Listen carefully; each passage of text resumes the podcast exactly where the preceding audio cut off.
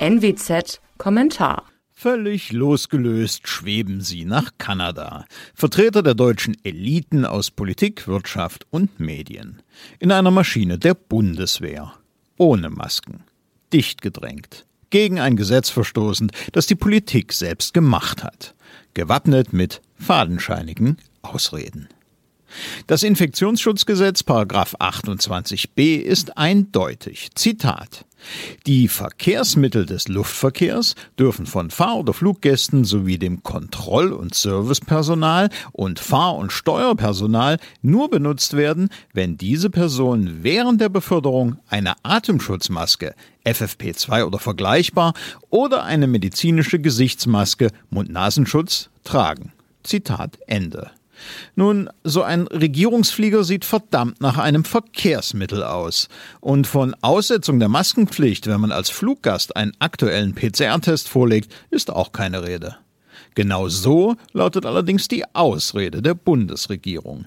Die ließ verlauten, Zitat, auf den Flügen der Luftwaffe gibt es keine Maskenpflicht. Alle Teilnehmer der Reise müssen vor Antritt einen aktuellen negativen PCR-Test vorlegen. Zitat Ende. Wie kann das sein? Ein Sonderrecht für Regierungsflugzeuge? Eine Ausnahme für die besseren Kreise? Im Gesetz ist dazu nichts zu finden. Es gibt keine Ausnahmen für die Bundeswehr, und so kommentierte der bekannte Rechtsanwalt Udo Vetter in seinem weithin gelesenen Lawblog Zitat Ein Ablasshandel, PCR-Test statt Maske findet juristisch nicht statt.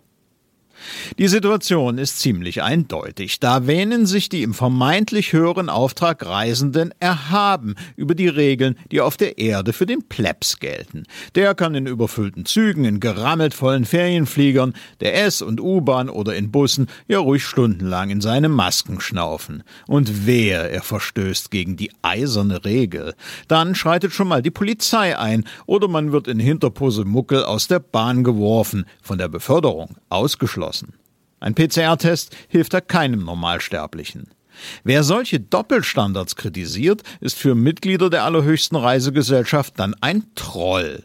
Derartige Blasiertheit verbreitet man auch noch voller Hybris in den sozialen Medien, völlig losgelöst von den B- und Empfindlichkeiten, den Stimmungen und der Lage des gemeinen Mannes. Dabei geht es um eine unverzichtbare Grundlage des Rechtsstaates. Vor dem Gesetz sind alle Menschen gleich. Politiker wie Dreher, Wirtschaftsboss wie Müllwerker, Journalist wie Landwirt.